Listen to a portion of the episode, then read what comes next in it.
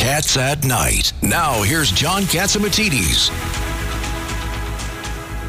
And now on the line we have Gordon G. Chang. If you want to know what's Some going breaking news I heard from, from, the breaking Far news, East. if if you want to know what's going on across the world, Gordon G. Chang is your man. Welcome back to Cats at Night. Well, thank you so much, Lidia. Uh, tell us uh, what the heck is going on. Uh, uh, they met today with uh, uh, President Xi, and uh, and uh, they, President Xi has warned the United States.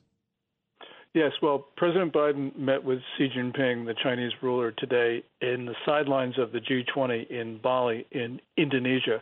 They met for a meeting which stretched about three and a half hours, uh, minus a break. Um, it was about a three-hour meeting, and They were um, trying to the- wear out President Biden. Um, well, they did have a half-hour break in the middle, so probably the president was able to resuscitate himself. Um, but the meeting it was actually not as long as it sounds because when you have translation, you got to cut that in half. Um, but uh, the, uh, President Biden, at his post-summit press conference, said that the United States and China had put together working groups to talk about uh, contentious issues. And the president said that he was sending the Secretary of State, Antony Blinken, to Beijing to work things out. Um, b- big issues were Taiwan, North Korea, Ukraine.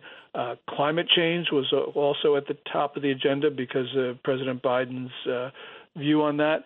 And um, not much got done except that both sides uh, told the other what they were, what their red lines were, as President Biden put it in his press conference this week. Yeah, but Gordon, it's, it's Richard Weinberg. It's wonderful that they have these conversations, but meanwhile, China's playing the long game. They have strategic initiatives to undermine us at every step of the way. And what are we doing to combat that?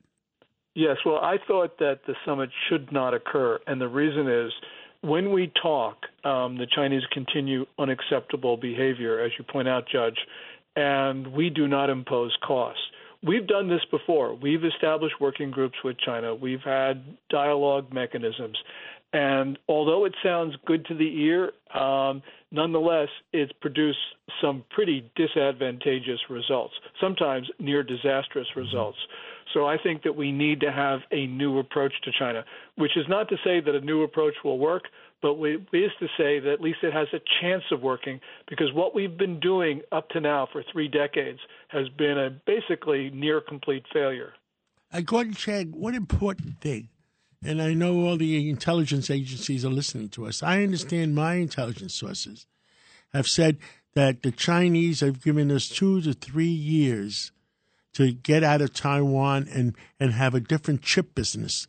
And for for some reason, the uh, it was a joint Democrats and Republicans. The almost the only thing they did jointly passed the two hundred and fifty billion dollar chip act because we're going to re- have to replace those chips because China is going to take over Taiwan in two to three years. What say you? Well, I think that um, that's being a little bit defeatist. That view. Um, there's a lot of reasons. Uh, there's a lot of things that the United States can do to ensure that there never is an invasion. Unfortunately, the Biden administration is not doing those things, and certainly what it's doing is not doing it with the urgency that's required.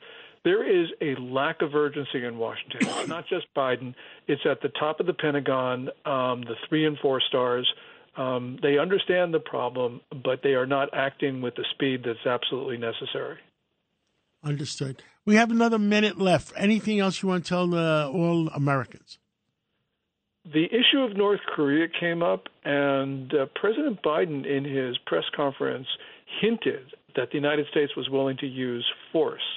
Um, he didn't say it. Um, you had to really read between the lines. Um, but the situation in North Korea is probably more serious than people think. Just because the North Koreans don't do anything terribly provocative, we don't pay attention to them. But they're making fast progress on their missiles and their nukes. We got to be really concerned about this, John.